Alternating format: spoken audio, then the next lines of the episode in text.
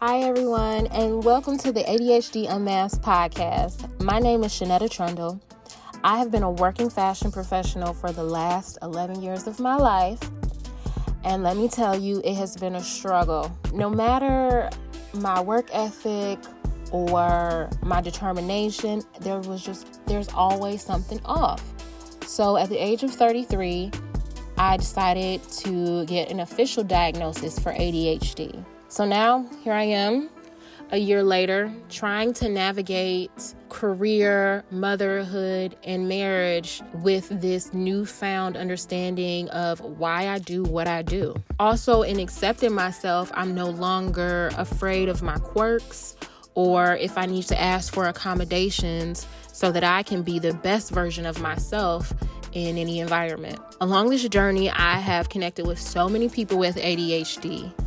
On this podcast, I will mainly speak with those who have been recently diagnosed to try to understand how they're navigating this new stage of their lives. I'm doing this in hopes that you will understand what it can mean to be a person with ADHD in a neurotypical world.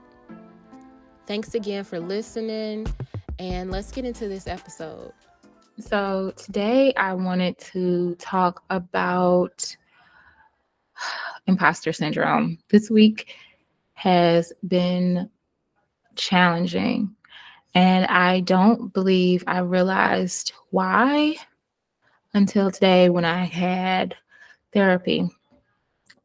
Um, and in my therapy session, my therapist told me that I was being really hard on myself.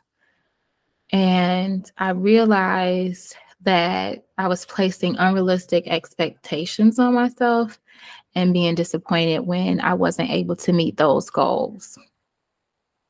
Um, one of the goals that I set was being able to put out a podcast, like my second podcast, which I did put it out. Um, but unfortunately, um, I had to take it down. And it was due to um, the person I interviewed. She just wanted a little bit more time, and um, you know, I had to respect her wishes. Um, but my first feeling was very negative, and I really didn't want to take it down. I was like, "Girl, we already went through this. It was great." And then I had to realize I'm not mad at her. I respect her decisions. I just was disappointed in myself because I felt as if I was not meeting my own expectations. I had wanted to put the podcast out the week before. Um, and I spent a long time editing it. And I just wanted that part to be done so I can move on to something else. And then to see that you know you can't just move things on because you are working with other people and things need approval. Um i just felt like i was something got taken away from me. And i felt like i was disappointing myself. I felt like i was disappointing my audience which i don't even know how big my audience is really but and i felt like this huge sense of imposter syndrome. Like who do I think I am? I'm not really doing what people think I'm doing. I'm disappointing myself. I'm disappointing others. And I was just in such a funk. And, you know, there kind of was no reason to be in a funk. It's like, yeah, it's disappointing. You should be able to roll things off. But, you know, having ADHD, I experienced you know, levels of rejection dysphoria. Um, uh, like you know, I I was solely focused on this one mission as well, and then like something like stopped it, and so that was something else that I had to deal with, and so I had to really start breaking down what my feelings were, and one, I felt like I wasn't being honest to the public or to myself. I felt like I seemed like I was doing stuff, but I wasn't really doing stuff, even though I was really doing stuff. And I just felt like I was lying. Um, I felt like I'm going to waste this time. Like, you know, working in corporate, there is a lack of freedom. And even though I don't love how things happen, I am grateful that I have this freedom. And I'm like, what am I going to do with this time? What am I going to do with this, with my newfound voice? What am I going to do with all of this? And I get back to 2015 when I took time off and I decided to, um, you know, start my own business and be creative. And I ended up working at the Halloween store. And I never really give myself the credit of I was probably the most creative I've been in years. I learned so many skills. I was I like taught myself so much in that time. And that's how I even got into handbags was because I was able to learn so much, right? And so my illustrations were so much better. And but um a part of me feels like I wasted that time and I don't want to use this opportunity. And then in a few months, when my unemployment is up, have to run back to a space where I don't have the same freedom. I want to be able to establish myself. And I have this fear that I'll run out of time. And so I'm like, okay, so where is this fear from? And the fear is from me not being able to trust myself because in the past, I've disappointed others, I've disappointed myself, I've not shown up how people have thought I should have shown up. And even though I know that's due to undiagnosed ADHD, I still feel a lot of shame and a lot of guilt. And so I was feeling and acting really hard on myself. And when I spoke to my therapist today, another thing I came to realize, besides that I was being hard on myself, was that I really don't know how to be productive without being hard on myself. Um, uh, people don't know this, but when I was a teenager, I was I was like the same size I am now, but I was like 241 pounds when I was 15. And I grew up in a very strict household, um, and my mom was very conscious of my weight, even way more than I was. And so when she would say things about my weight, or when my dad would say something about my weight, my reaction was to be defiant and to be body positive and be like, I'm fine the way I am. And I was until I wasn't. And eventually it got in my head. And then I got scared because I was 240 and I was 15. And I thought, oh my gosh, if I keep going, I'll be 300 pounds and then, you know, have to get gastric sleeve, whatever. So basically, I scared myself into losing weight. I watched some really unhealthy shows uh, like Oprah, like French women don't get fat. And like I followed that diet where I would like eat half of my food and I worked out. And eventually, by the time I got to 17, by the time I went to prom, I was like a size six. I was like 152 pounds. It was something insane. And, um, you know, I mean, it took me two years. So it wasn't like a fast thing, but I basically kind of out of fear lost weight. And then when I thought about, again, talking to my therapist about me losing weight in um, post graduation when I moved to New York. And even though like I built a community and so working out was fun, um, but I was working out three days a week for two and a half hours.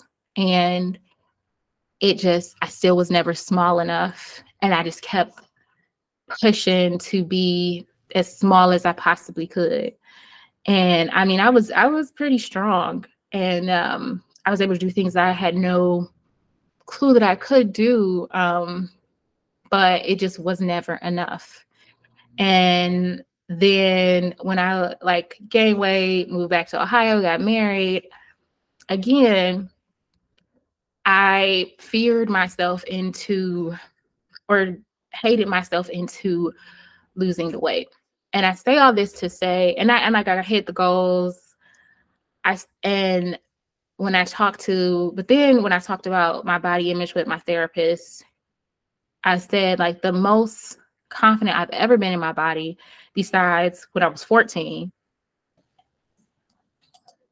Besides when I was 14, um, which was before I had like that revelation, um, was when I was pregnant with my first son. And she told me to really look back on that time and why did I feel that way? Um, because I ate for nourishment, I ate for him. I ate, I worked out because I was amazed by what my body was doing and how it moved and how I could. I got into yoga. I was still lifting weights. I still pushed myself. It was, there was just this immense love and appreciation for my body. And I feel like that is, I, tr- and I trusted myself, I guess, in that way too. And I feel like that's kind of how I want that feeling again with loving on my body. And I want that feeling with the work that I do. I want to be totally and wholly confident in myself. I know that's not something that's going to be easy because I have to undo a lot of the damage that happened in the last five years, in the last 10 years. And I have to learn to trust myself.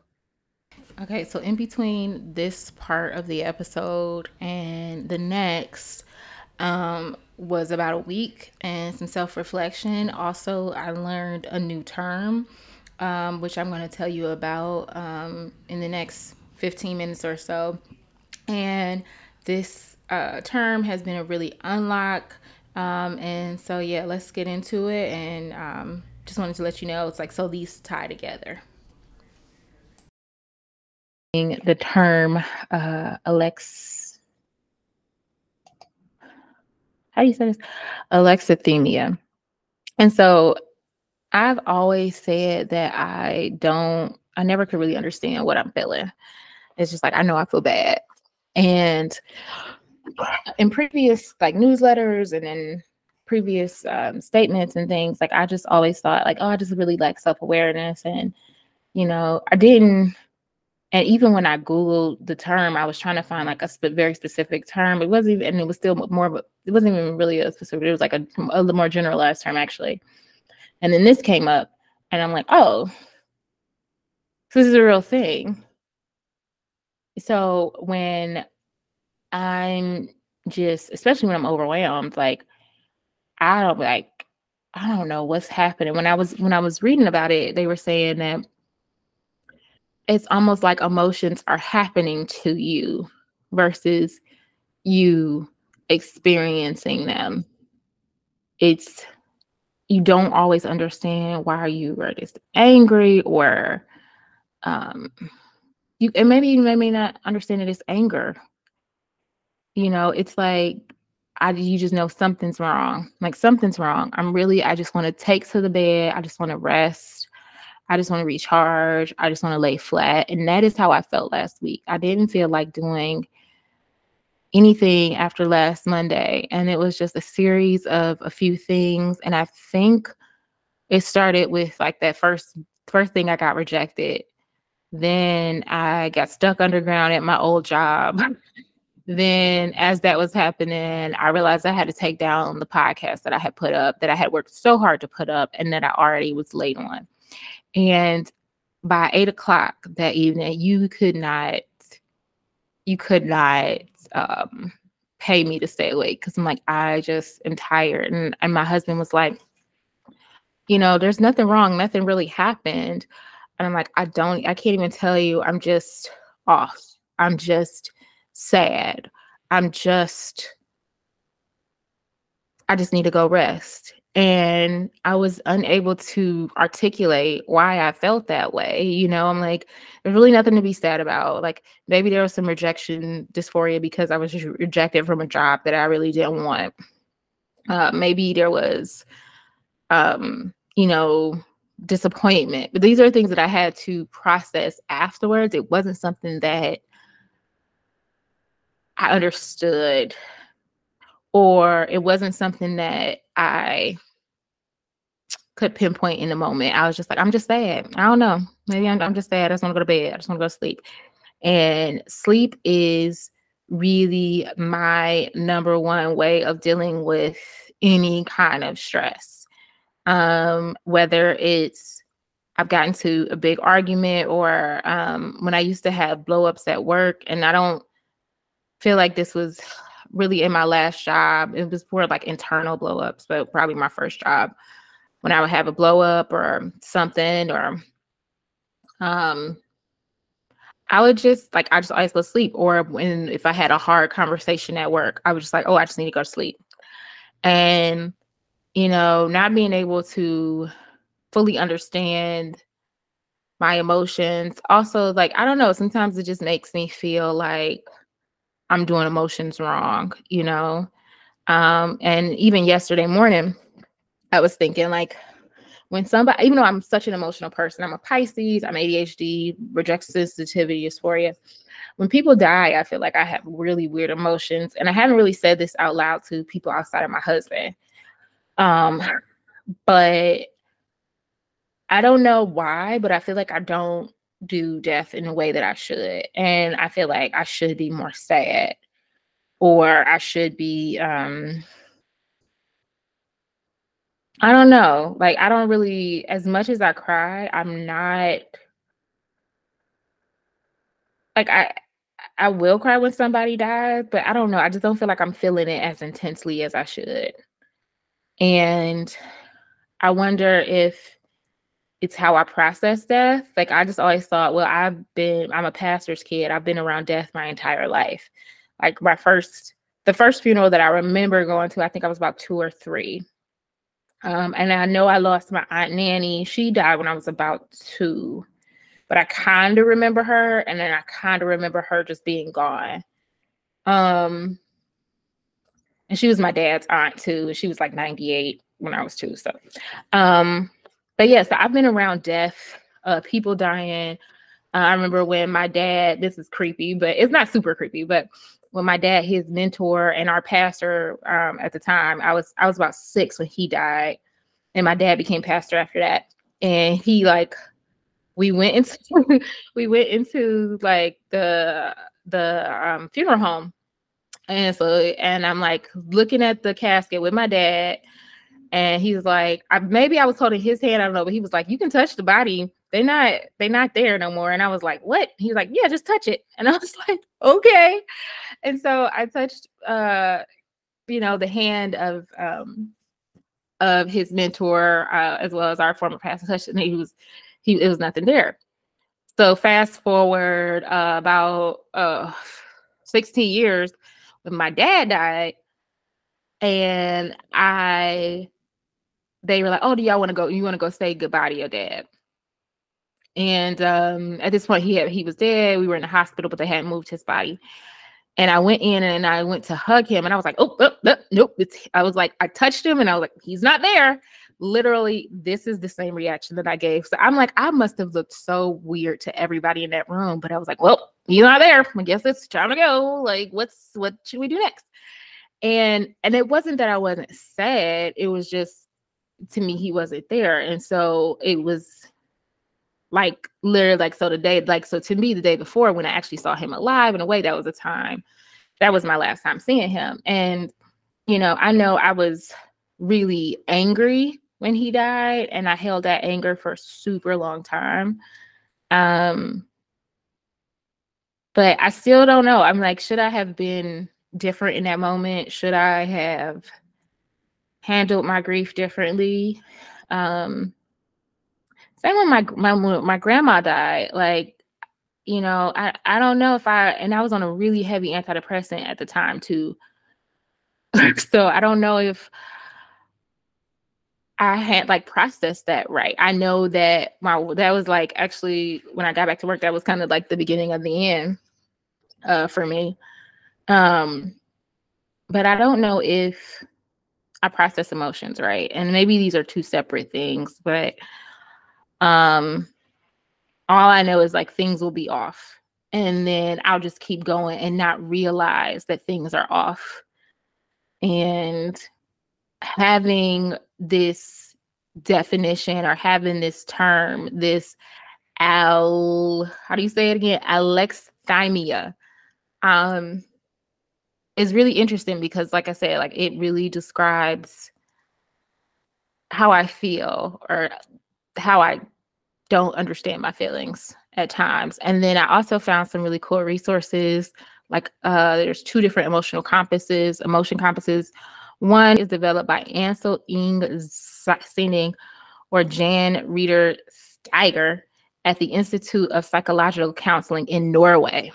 So that's that's who developed the website that I was reading through. And that um, there is like a tool that you use, and it it what they're saying on this um it's like a one pager, and you can get it read to you as well. Um, and I will put the link in the newsletter. Um, they they're saying that they're saying that you have to almost look at the emotion and the feeling kind of like separating yourself from it, right? So because you don't understand what you're feeling, you have to kind of tap in and say, "Hey, like how's my body feeling?" and like really listen to your body. And then kind of visualize words and colors. And I felt like that just really made me feel alive. Like, yes, like that makes sense.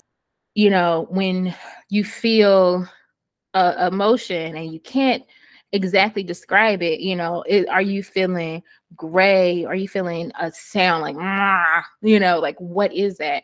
And so this this uh, compass that this emotional compass tool that they created it like allows you to name the feeling in a color or shape or mood like you it, it doesn't make you say like oh this is anger or this is melancholy or this is like you can just describe it by what it feels like and what it looks like to you in your in your mind's eye. And um and then they say go through a saying of like you know treat the emotion like it's a child and you want to say like hey are you okay? Like a shy child like hey are you okay? Like what's up? Like do we like and like kind of coax it out of its shell and then that way you can name it. And i'm like that's it's just like oh like cool like i can do that.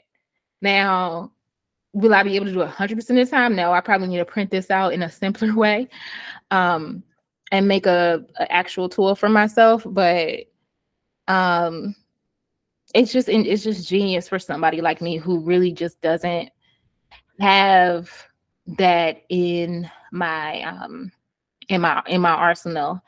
And then there's also another person. She created um an app that you can get on ios and it's called the emotional compass application. Um and so her um the person who created that she's american and her her realm of study is people who have had um traumatic brain injuries but this is also common in people on the autism spectrum this autism spectrum as well as uh, ADHD people. Um, so yeah, I just think it is just another tool that I will be using to um, again be more compassionate on myself or more compassionate to myself, be more gentle on myself, but also um, just to understand myself more. And something that I want to incorporate again, which is something that I started prior to any coaching or true understanding was like journaling how I felt. And I started that on a, my leave of absence from work in last January, or not January, in December. And what I loved was like, I realized, like, you know, by writing down things, number one, I spell a lot easier. I'm not trying to rush and go so fast. Um, you know, I can just really like check in with myself and um, it's just something that I want to try to incorporate more um, in like a daily routine. I'm not saying I'm gonna do it all the time, but I think in this moment it would be beneficial for me um, just to start again, just so that I can know what I'm feeling and how I can respond to um, to my emotions. Um, so yeah, that's I think that's part that's part two of the episode. Um, also, I I will try my hardest to get an episode out every Wednesday. Um, and I want y'all to hold me accountable. If you know the podcast isn't out, you can hit me up on LinkedIn. You can hit me up on TikTok, or um, I'm just building out my Instagram um, for it. But you know, message me on iCloud, like whatever. I I want to utilize this community as a space of like yes, accountability, yet of education um, and growth. Um, and I'll just do one more sidebar. I went to um, my son, my youngest son was diagnosed um, as on the autism spectrum um, when he was about 15 months. And um, today I went to one of like the parent education classes and it was so fun just to see him interact. Like he was going to a normal daycare, but I don't really get to see him all day, you know, because he went to normal daycare. And see him interact, seeing other kids with ASD at like such small ages and like I I don't know, it just was it was just loving. Um it just made me happy um to see that we we are all kind of going through this process and just learning about autism and also you know i have a bad habit of pointing out when other people are neurodiverse but just seeing like all the parents in here too not all the parents but there was definitely a few um but just seeing like we all need to come together and you know share and bond and be in community because it just it gives you strength it gives you hope and um yeah, so that's what I want um, ADHD Unmasked to be. Um, I want us to be a community uh, for all past guests who've been on. I want to make sure that I'm able to talk to them continuously, um, just because I feel like this is this is I feel like this is what I'm supposed to be doing right now. And um, yeah, I'm rattling on, but I just want to say thank you all to anybody who has listened um, who shares the podcast. Just thank you so much. And um, I will see you next week. And if y'all don't see it by Wednesday, message me on LinkedIn. All right. I love you all and have a good night.